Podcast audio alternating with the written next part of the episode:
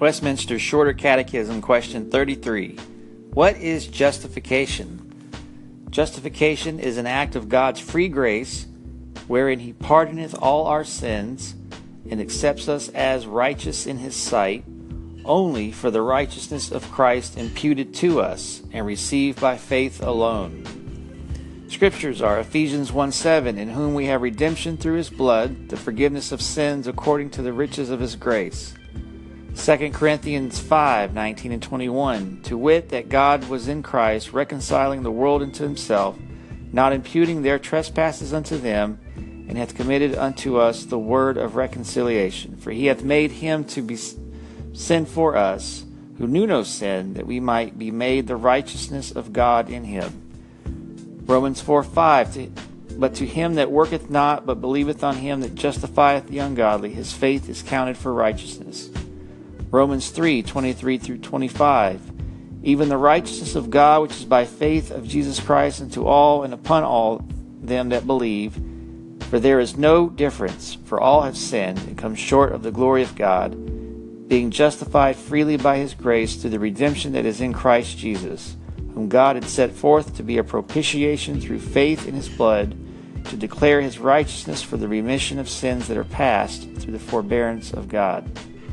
Romans 5 17 through 19. For if by one man's offense death reigned by one, much more they which receive abundance of grace in the gift of righteousness shall reign in life by one, Jesus Christ.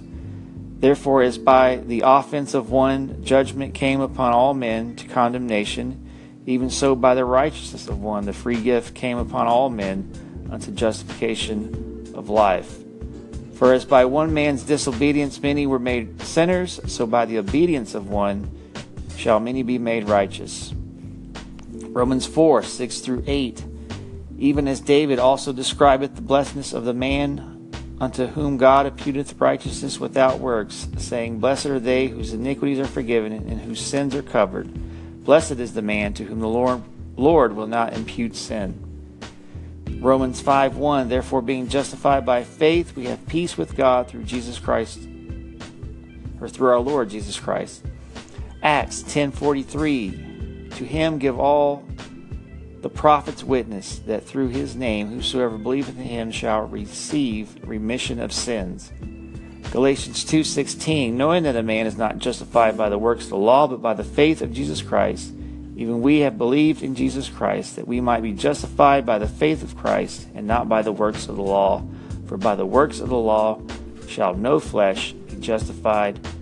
In Philippians 3 9, and be found in him, not having made mine own righteousness, which is of the law, but that which is through the faith of Jesus Christ, the righteousness which is of, of God by faith.